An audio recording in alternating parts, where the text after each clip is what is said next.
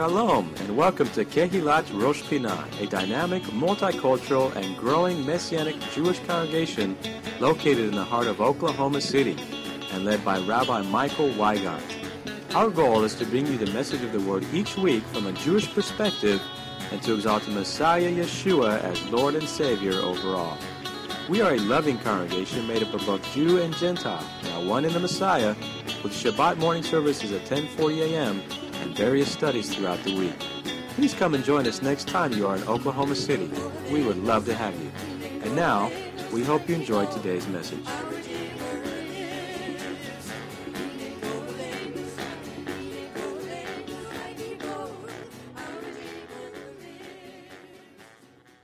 I do consider it a great privilege to have the opportunity to share thoughts with you from Shabbat to Shabbat. It's been several decades now I've had this opportunity, and I'm so thankful for it. And over the years, uh, I have, as you probably have as well, you've probably had some, how many of you have had some theological discussions? Now, I'm not saying arguments. How many have had some theological discussions with friends or family? Let's see here. Most of us have. and if you're a believer, uh, by that, uh, I mean a believer in the Mashiach, in the Messiah, Yeshua. If you're a believer, uh, then you, you probably start out with your baseline thought idea. Your premise is the scripture. And I know there are some lovers of God's word here because I know many of you, and I know that's, that describes you. But there are some people that contend, and I mean they really contend, that the Bible is not relevant for our lives. They consider it ancient history, ancient literature that was good for the ancients, but less so for us. Now, I've encountered them over the years. I, frankly, I think, if my experience is any kind of indicator, that the number of people like that seems to be increasing. Now, we often function in believing circles and we may not notice it but it seems to be increasing of those that feel like Scripture, the Bible. When I say the Bible, I'm, a reference from Sefer Bereshit, the book of Genesis, all the way to Revelation. They feel like, well, you know, that was fine. That was written thousands of years ago. What's that have to do with me now? And they say at best something like this that was good for then, but this is now, and never the twain shall meet. Now, I could not disagree more with that premise, with that type of thinking. In my opinion, over the years, I've found that Scripture has become even more relevant, the truths of Scripture, to our society, even more needed and more necessary. Uh, uh, there's many times that I've seen what's going on in history around us, and there's a lot happening in our day and age. And I've, I've looked at that and I thought, oh, I wish they would just grab what Scripture says about these matters or these, these issues. I wish they would just believe what Scripture says and, and activate and be active in what Scripture says. What a, a better world it would be because Scripture is relevant to us today. It is important for us today. And you are, you are a wise person if you're spending time in the Word of God, learning it, and allowing that Word of God to take deeper and deeper roots inside of your heart. You're a wise person. Because those who do that, when the storms of life come, it's similar to Yeshua's parable in Matthew 7, where he talked about a house built on a rock and a house built on sand. And get, which one is the one that survives? The one that's built on the rock. And in essence, building our lives according to the Word of God is like building our lives upon a rock. Because His Word is not going to pass away. Now, the headlines of the New York Times are going to change, and uh, I'm sure the New York Times is going to pass away, and, and all these other things that are in print. But the Word of God is not going to pass away. Yeshua stated it clearly. He said, Heaven and earth may pass away, but my words will not pass away. So he or she is a wise person who spends some time in the Word and learning the Word memorizing the word and getting into the word. Now, those that say the scripture is not relevant for now, and I've encountered them, and as I've said, and it's a, a truism for me, I've encountered that more than ever nowadays. They don't want to hear what Scripture has to say, they just don't feel it's relevant. Well, those who would consider what Scripture says and start thinking about it more would realize that it would be a much better world if society followed what Scripture said.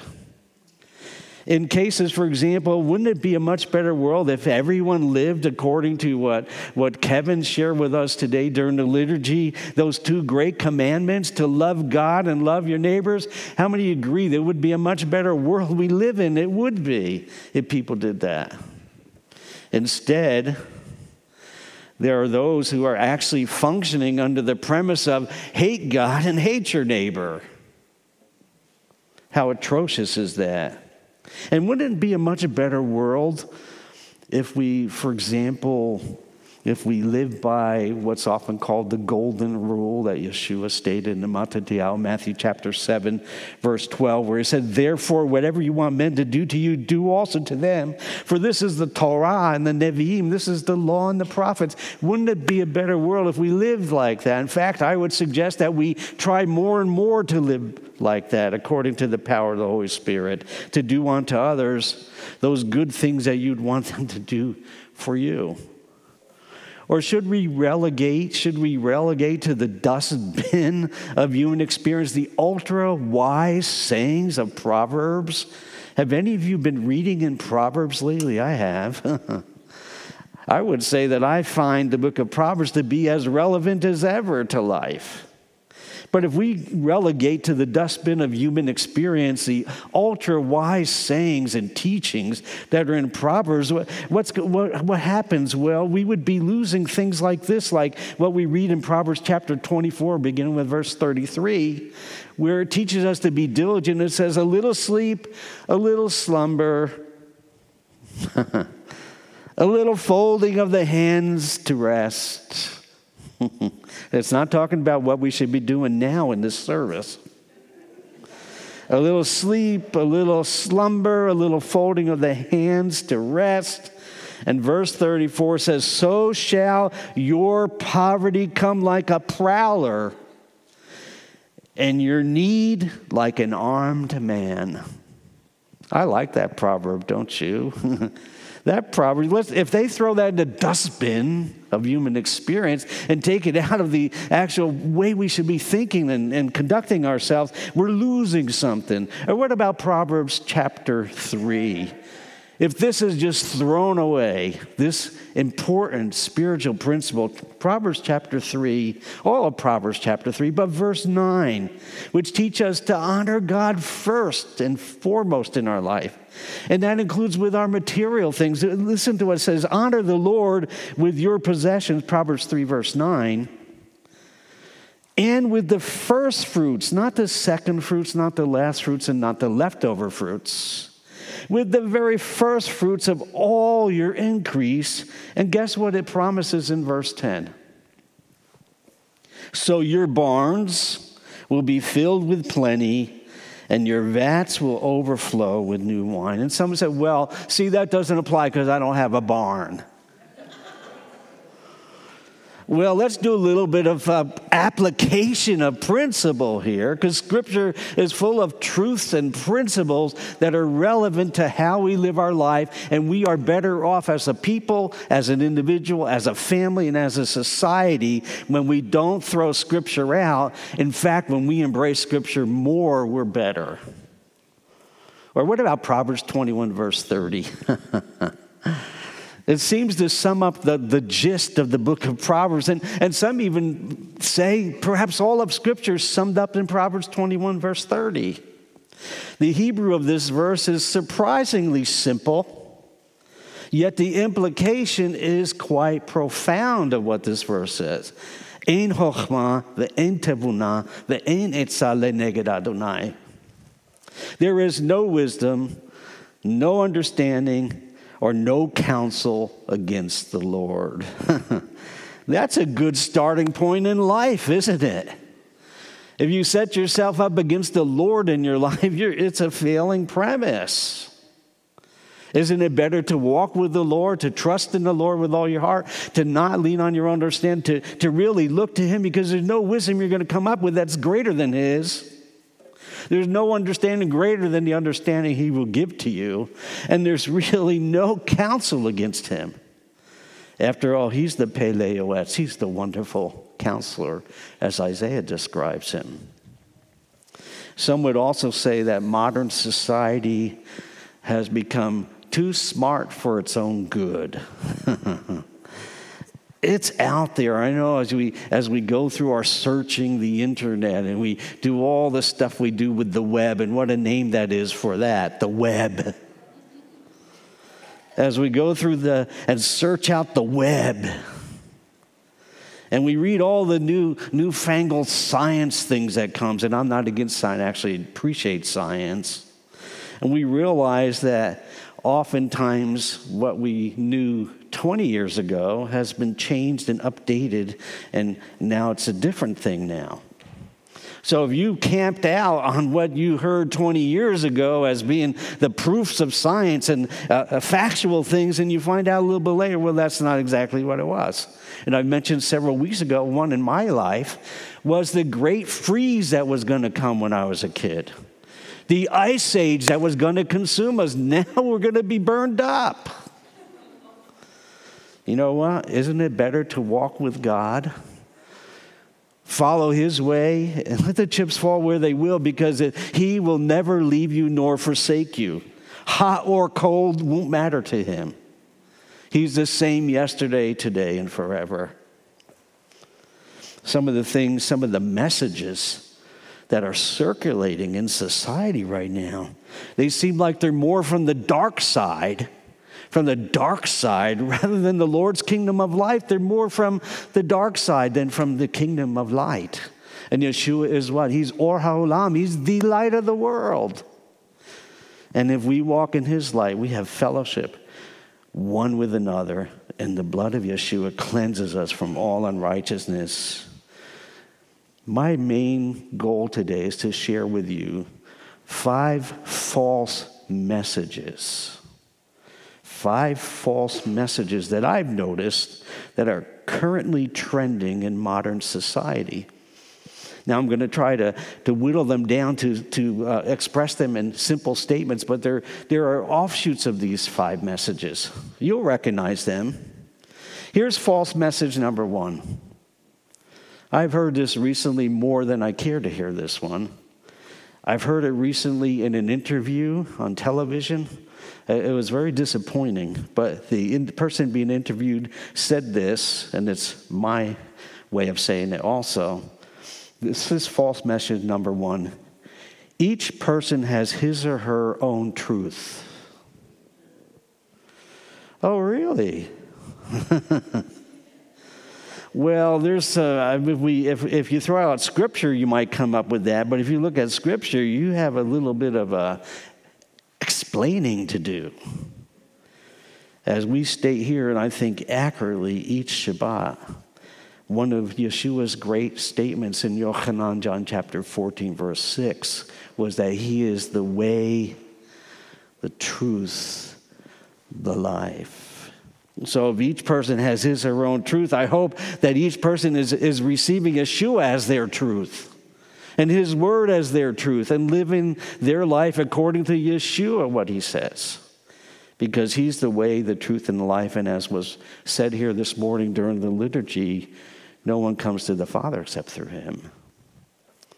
So, unless our truth is really expressed in our relationship with Yeshua and we look to Him who is the way, the truth, and the life, we may be copping into or, going into some of the very wrong message that's out there about each person has his or her own truth.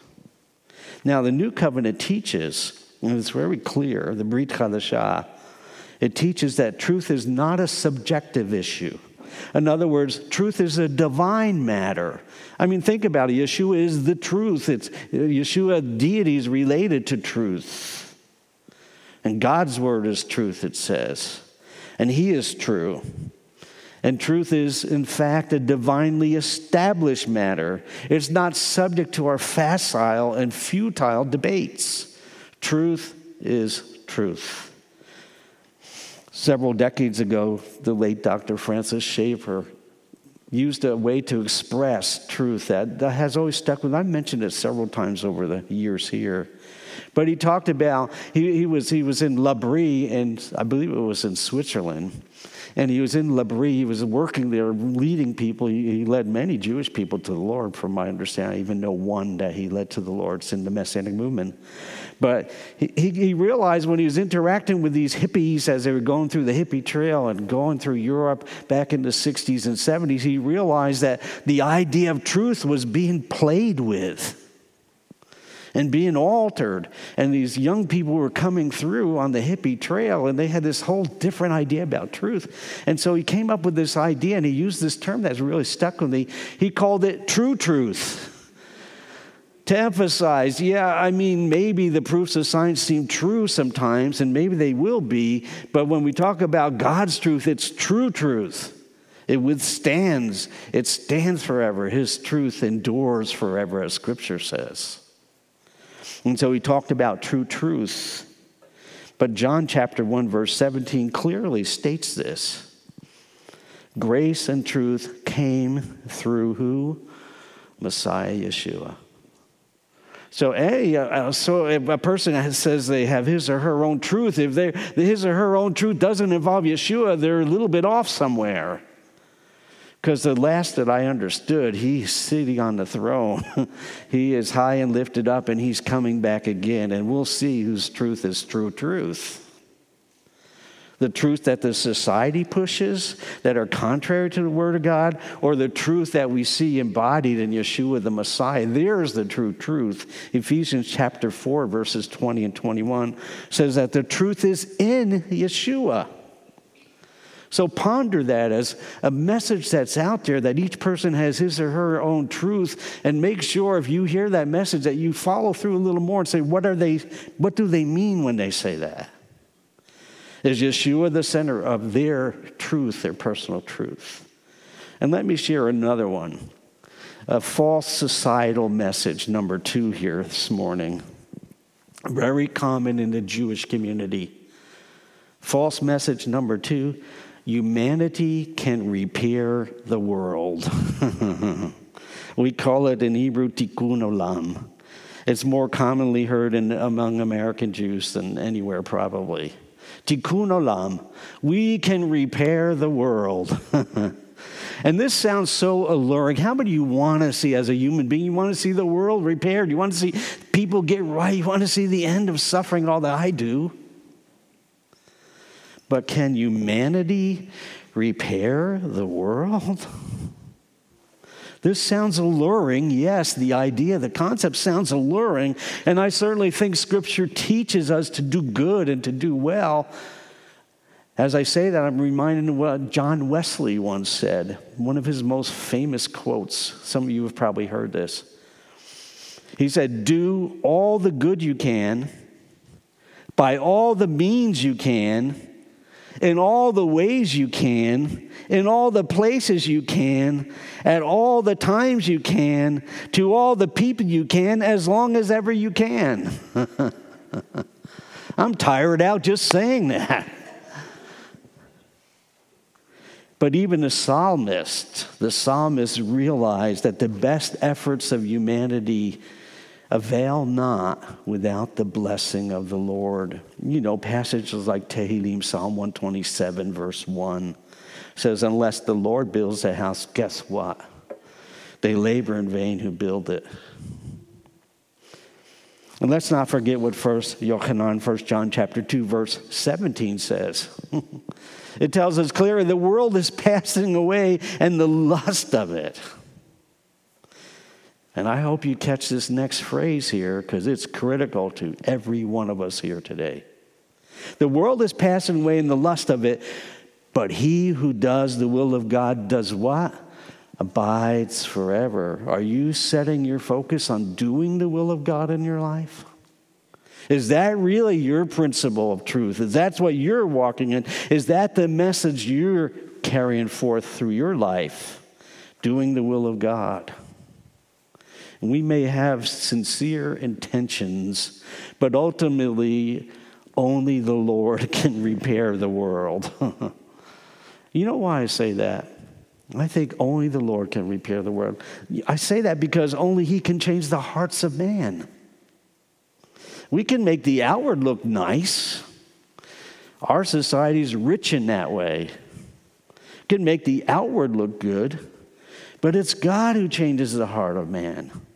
It's the Lord who can really alter our course in life. And I pray that's your testimony that He got hold of you somewhere historically in your life. At some historical point, He grabbed hold of your heart.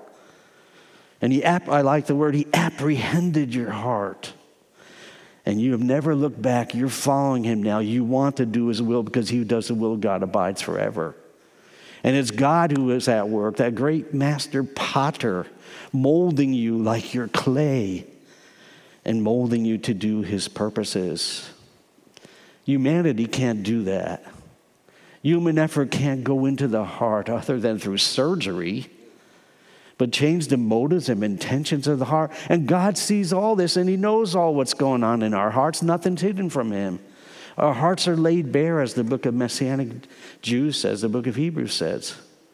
We are bare, we're naked before Him. He sees everything about us. It is futile, futile to try to hide or run from Him. Read Psalm 139. Where can I flee from your presence, O Lord? Where can I go? Wherever I go, behold, you're there. You know my deepest thoughts, the psalmist said. My thoughts are not hidden from you, the psalmist said. Only God can change the heart. Well, I like the idea of doing good. How many like that? We need to do mitzvot. We need to do what's right in the sight of God. We need to do His will. But when it comes to societal repair, that's for the Lord. Only the Lord could do that. Humanity cannot repair the world, but we need to do as much good as we can while we have breath. And here's a third message, a third of five messages that I hear that's commonly, and th- this one is right in the center of the five. That third message that's commonly stated, and I've heard it many times and many variations of it, is that all roads lead to the same place. There's some extreme forms of that idea. I've encountered her one time discussing this with someone. It was in the state of Texas, actually. I encountered this, the extreme case of this. But in that framework, that all roads lead to the same place, some think God, if He exists, by the way, they think God, if He exists, and if He is really merciful and good as people say He is, that God will not punish evildoers because He's good and He's merciful and He would never punish evildoers because he's love. God is love. Rather, they see that he will just let it all slip by, you know, he just, grace. He'll let it all slip by. Ultimately, yeah, maybe a slap on the wrist, but ultimately, the, the, the same destination, the same destiny, the same fate, however you want to express it, will be the same for both the wicked and the good. There's an extreme form of this, and I was really knocked off my rocker in discussing this with a, with a man in Texas. There's an extreme form of this. It's called ultimate reconciliation. Ultimate reconciliation in extreme says not only that all people will have the same fate, whether they're good or bad, because God is good and He's just going to, you know, uh, let it all slip by. But there's an extreme form that says not only is God going to let everything slip by, the evil and the good are going to have the same fate at the end because God's mercy. There's an extreme case says that God and Satan are going to reconcile. Yeah, that's what I did when this gentleman tried to tell me that. He was thoroughly convinced that there would be reconciliation between God and Satan. In the end, in the end of all things, that they're gonna they're gonna call it a draw, shake hands, and walk into the sunset together, just like Hollywood would have it. Can I say this on Shabbat in a Messianic Jewish congregation? Hogwash. Why would there be passages like this warning us over and over again? Passages like this in Romans chapter 2, written by Rav Shaul, Paul, the Pharisee of Pharisees, who knew the Torah, who was, who was uh, raised up by Gamliel, Gamaliel, Why would he write this? If there's ultimate reconciliation, then what's the use of it all anyway? You might as well do evil because ultimately God's just going to let you pass by. You're okay, I'm okay, get in there. But that's not what Scripture teaches at all. Please don't buy into that message that all roads lead to the same place because they don't. Romans chapter 2, verse 4 says, Or do you despise the riches of his goodness, forbearance, and long suffering, not knowing that the goodness of God leads you to, say that word with me, repentance. If it's all going to end up in the same place, why should there even be repentance? Not knowing that the goodness of God, it's meant to lead you to repentance, to change your ways, to have a metanoia experience, a teshuvah experience, and go the other direction. But he continues, Rav Shaul Paul the Apostle continues, says, but in accordance with your hardness and impenitent heart, you are treasuring up for yourself wrath in the day of wrath and revelation of the righteous judgment of God. Well, I mean, if there's ultimate reconciliation, well, wrath is out of the picture. Day of judgment is out of the picture. You're treasuring up for yourself wrath in the day of wrath and revelation of the righteous judgment of God. Verse 6 who will render to each one according to his deeds. Verse 7 Hayolam, eternal life to those who by patient continuance in doing good. Will you say that phrase with me, please? Patient continuance in doing good. Let's try it again patient continuance in doing good. I don't know if that ministers to you, but it certainly does to me that sometimes when it comes in the realm of doing good, it takes some patient continuance to, to do it. Who will render to each one according to his eternal life to those who by patient continuance in doing good seek for glory, honor, and immortality. And then verse 8, there's that big word, B U T. But to those who are what? Self seeking and do not obey the truth, but obey unrighteousness, indignation and wrath, tribulation and anguish on every soul of man who does evil, of the Jew first, and also of the Greek but glory, honor, and peace to everyone who works what is good, to the Jew first, and also to the Greek. Verse 11, say it with me, please. For there is no partiality with God. Now, I don't know what you get out of that, but what I get out of that is we need to go about doing good, just like Yeshua did. He went about doing good and healing all those who are pressed to the evil one. He's described in the book of Acts. There's not all roads lead to the same place. We need to make sure that we're walking in the straight and narrow way. Because the way of destruction is wide, and many there are that go down that way. Are your feet going down that way? If they are, make sure you get off that path. And through what's that phrase? Patient continuance and, and doing good. go that, that direction a message that all roads leads to the same destiny, in my opinion, is far from the truth of God. It's far from it. Now, let's explore this a little more. Sure, God is love. That's the shortest description that I know of of him. In First Yohanan, First John, it describes as God is love. Three words.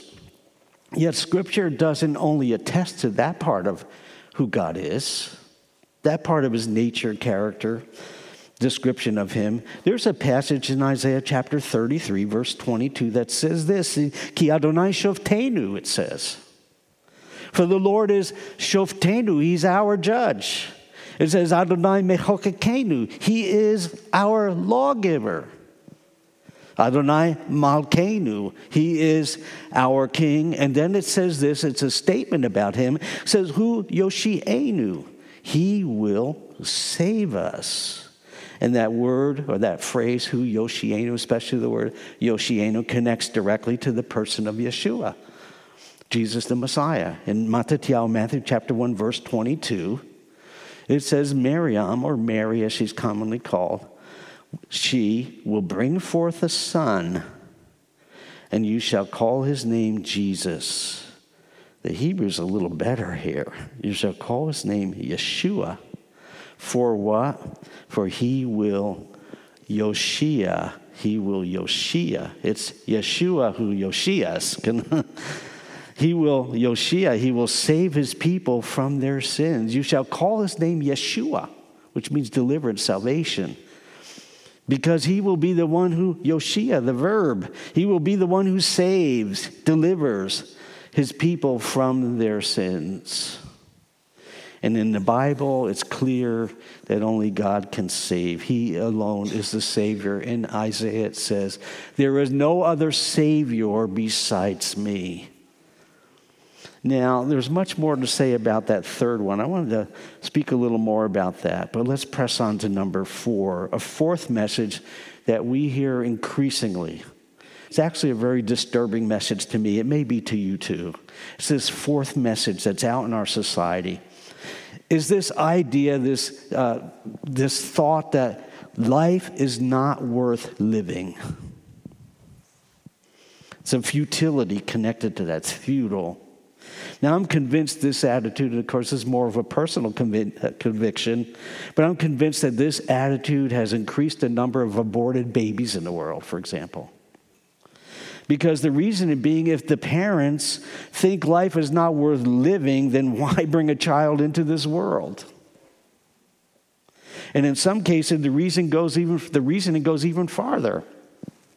Since life is not worth living, why not then live for ourselves now? you know the philosophy that's found, one of many found in the book of Kohelet, the book of Ecclesiastes, that says, Eat, drink, and be merry, for tomorrow you may die. So, if life is not worth living, why not just live for ourselves, for self indulgence? Indul- indulge all we can and let's please ourselves, all we can. Let's experience all the pleasure we can now while we're still, we're still breathing. And when you add this idea that life is not worth living, then you add that to the, to the idea that you know, everybody has their own truth, and then you add that to the idea that, that God is not really there. That's very lethal thinking. So if life's not worth living, why not? Why just why can't we just live and do all we want to please ourselves? Let's fulfill all our own selfish desires. Let's live for ourselves. After all, since life is not worth living, as some say, some propose in this fourth message we're talking about, suggests life's not worth living. So I might as well live it out, live out this misery to the hilt with self indulgence. Frankly, those with this attitude don't realize that they are actually serving a God. And let me spell that God's name S E L F. Self self will, self satisfaction, selfish pleasures, and so forth. They become the, the main motivators behind their daily thoughts and actions and their words. It's all about them. It's all about self. After all, in, the extreme form of this life's not worth living. So, hey, I'm alive now. I might as well live it to the hilt. This misery that I call life, and live it to the hilt with all the pleasure I can get. That is a bottomless pit of emptiness. Self is the God, the God they seek to appease and please. And to this type of mentality, and it's out there, and some of you have probably encountered it. Maybe you've even come from that kind of a mentality. Maybe you even struggle sometimes thinking like that. Well, what, what's life all about anyway? I might as well just fulfill my own self satisfaction here then this idea, which is very scriptural and very central to the teaching of Yeshua, this idea of denying oneself is anathema to the person that feels like life is not worth living. And because life's not worth living, I might as well just live for my selfish needs and greeds. Scripture speaks as much against this idea of living for self as any other thing that I could find. Yeshua addressed it directly many times, many times in many ways. And if truth be told here today, Yeshua, in Yeshua is hidden the life of all humanity. As Colossians chapter 3 states it in verse 1. says, If then you were raised with Messiah, what does it say? It doesn't say seek all the selfish things you can find. No. If you were raised with Messiah, seek those things which are above, those heavenly things, where Messiah is, sitting at the right hand of God. And verse 2 says, Set your mind, that place where you do the thinking at. Set your mind on things above. Set your mind on things above, not on things on the earth. And here's the kicker for you died. You died. And guess what? Your life is hidden with Messiah and God. When Messiah, who is our life, appears, then you also will appear with him in glory. And I was noticing as I read that passage privately that there are five references to Messiah in that passage. Four mention Messiah directly or Christ directly. One just says him. And I thought, aren't there five senses? I know now they've expanded to nine or how many, but the five basic senses, it means like our whole being should be about Messiah. Now, the apostle said of Yeshua in John chapter 1, verse 3, says, All things were made through him, and without him nothing was made that was made. And in him was life, verse 4 of Yochanan, John chapter 1. In him was life, and the life was the light of men. In who is life? Messiah. That's why we have that up in the back there. In him is life, that banner. In Paul's characterization, how he characterizes the last days is curious. And we just studied Paul's eschatology on this past Tuesday night. You should note that the first two things he lists in 2 Timothy chapter 3 verse 2, these are the first two things he lists. He says for men will be what? Lovers of themselves and lovers of money. First two things he lists. I mean, think about it. He was a, uh, how would you say, an avid writer. He was a very prolific writer. Wrote at least 13 epistles, letters that we find in the Brit Hadashah, the New Covenant. When he came to talk about the last days, the first two things he lists is that men will be what? Lovers of themselves. And then his thinking goes to the very next thing not only lovers of themselves, lovers of money lovers of money.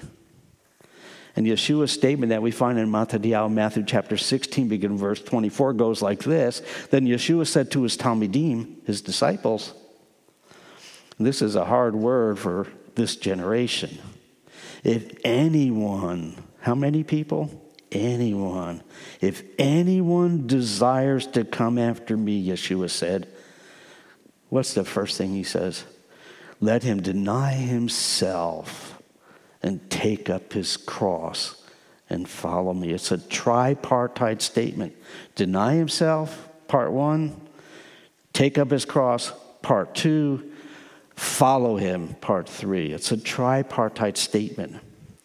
And then it says this, again, Matthew 16 For whoever desires to save his life will lose it. But whoever loses his life, Yeshua said, for his sake, for my sake, he said, guess what? You will find it. Our life is hidden in Messiah. Do you know your real life is hidden in service to Messiah? That's where you'll blossom. That's where you'll sprout. That's where all the giftings that He places, that's where it's going to come out as you serve Messiah. And please don't despise the little things of service that happen in the community. Those are the proving ground. Those are the proving ground for it for us. For whoever desires to save his life will lose it, Yeshua said. For whoever loses his life for my sake will find it. And then, verse 26, one of his most piercing questions. He says, For What profit is it to a man if he gains the whole world? That's a lot of gain, isn't it? He gains the whole world. What profit is to a man if he gains the whole world and loses his own soul? He, asks, he says it in another way, a question right afterwards. He says it the same thing in a different direction. He says, Or what will a man give in exchange for his soul? And then he warns, and I think there's warning in this. You, you be the judge yourself on this. It says, For the Son of Man will come. It doesn't say might come. It's possible he may come. No, he says the Son of Man will come in the glory of his Father with his malachim, with his angels. And guess what? and then he will reward each according to his works. Do you think the deeds you do are important? They are very important. Your generosity, you think that's important? It's very important. Your kindness extended to others, very important. Your self denial at times, very important. The times you want to lash out at someone and you decide not to because of him, that's significant. All those denials, all those times you deny yourself because of him is significant. Do you think those go unnoticed by Hashem, by the Lord? I think he sees it all. Now I want to conclude with the fifth final message that I've heard it propagated many times and in many ways. It goes back decades. It goes back back to the time of the apostles. This message has sub messages and has offshoots from this main message. And the main message is it's not new at all. But I can say, and maybe my experience is different than yours, I don't know, but I can say that this message is out there. It's a scary message to me. The message is there is no God. And if this message is bought into by individuals or family or a married couple or a society, it's curtains. you know what happens. I mean, all of Psalm 14 addresses this ideology that there is no God. Here are several verses Psalm 14, beginning with verse 1. Notice how it starts. The fool, the fool has said, Where? In his heart. The fool has said in his heart, What? There is no God. You think there are a lot of foolish people out there right now? I've encountered them. They almost think you're a bit mashugana, a bit crazy because you believe in God, because you have a reverence for God, because you want to serve God, because you want to do what's right in God's sight, because you want to do His will. They, they think, what's the matter with you? There's no God. Why are you wasting your time? I think the psalmist is right, and I hope you do too. The fool has said in his heart, There is no God. And then the very next statement, they are corrupt. They are corrupt. They have done abominable works. There is none who does good. The Lord looks down from heaven upon the children of men to see if there are any who understand, who seek God. And he looks down and says, They have all turned aside. They have together become corrupt. There is none who does good, no, not one. A desire of those who deny God, that there is a God, hidden desire, a sub, sub idea here is they, they want to cast off all authority and all restraint. Because God is what? He's representative of authority. In fact, He's more than representative of authority, He is the authority. And there's this idea well, if I just say there's no God and try to live like there's no God, then maybe there is no God. The truth is, there is God. And He is the shofet, He's the great judge. Psalm 2, verse 3 seems to address this, those that want to cast off restraint. Psalm 2, verse 3 says, Let us break their bonds in pieces and cast away their cords from us. And even today, this very day, there are anarchists who want to cast off all restraint, to be free from everything. They don't want to prosecute the people that think like them, they want to prosecute everyone else. They want to sow seeds of chaos and lawlessness and discord. They delight in that. And sometimes that just emanates from this idea there's no God, so I can do what I want and I don't want any restraint on me. God's response in Psalm 2, verse 4, to me is quite memorable. I remember when I first read this 50 years ago. You know what I did? I'll tell you what I did in a minute. It says, He who sits in the heavens shall laugh. That's exactly what I did the first time I read this. The picture of God, it's a laugh of derision, of God who does. What do they think they're doing? They think they're greater than me. They think they can cast me away. They think they can get rid of me. Where can they go from my presence? He who sits in the heavens shall laugh. The Lord shall hold them in derision. Lawlessness, casting off restraints, including both spiritual and moral restraints. And there's a lot happening in that realm. Casting off moral restraints because just because society says it's good Society is not the final arbiter of what's good. The Lord is. These type of things, casting off moral restraints and spiritual restraints, will and are and may greatly hurt us as a society. Now, as I briefly consider these five messages I've encountered, I, I would suspect that you've encountered similar messages or derivations of these messages. I want to come to one conclusion here today, and I'm, it's a happy conclusion. it's a thankful conclusion. I am thankful before you today, exceedingly thankful. I am thankful for the message of the gospel. I am thankful for the good news of God's love for us. That He loved you so much that He sent His Son, Yeshua the Messiah, to die for your sins for his blood to be, as it were, kippur, a kapara, an atonement for our sins. I'm thankful for that message. I'm thankful for a Messiah who laid down his life for us, and, and the grave couldn't hold him, and he, he rose from the dead. And I'm thankful for a Messiah who's coming back again in great power and glory. We'll see whose message is right. Because believers in Yeshua, if that describes you today, you are a committed believer in Messiah Yeshua. You are in an enviable position. Why? Why do I say that? You're in an enviable position. Why?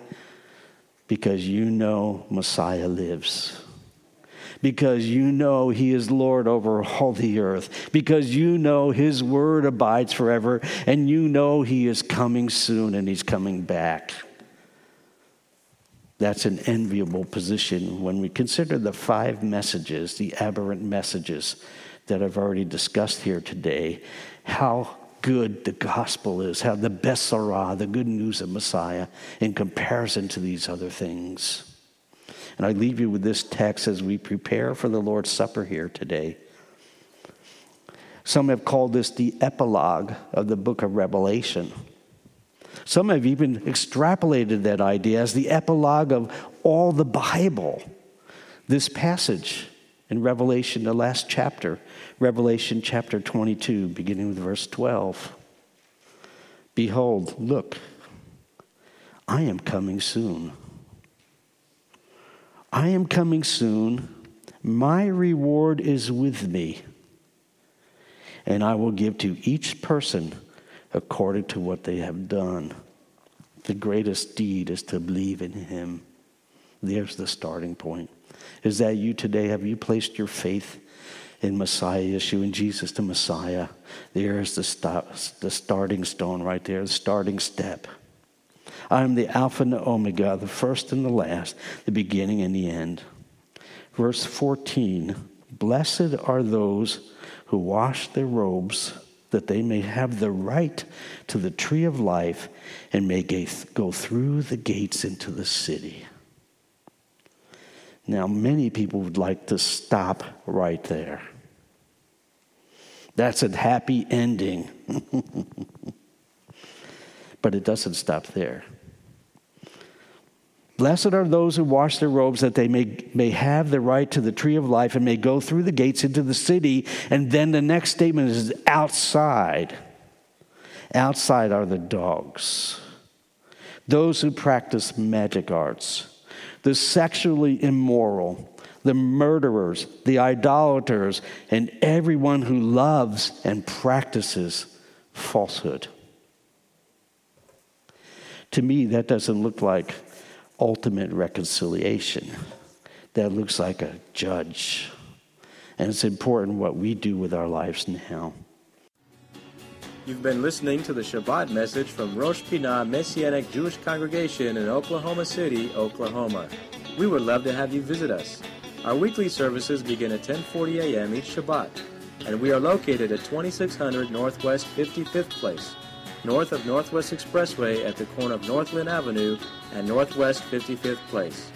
We meet each Shabbat for wonderful praise and worship with dance, liturgy, teaching, food, fellowship, excellent children's programs, and Bible studies on Tuesday nights. For more information, please visit our website, www.roshpinah.org. That's R O S H P I N A H dot O R G. You can also reach us by phone at 405 842 1967 or email us at info at roshpinah.org. Thank you for spending time in the Word with us today. Shabbat Shalom and blessings in Messiah Yeshua.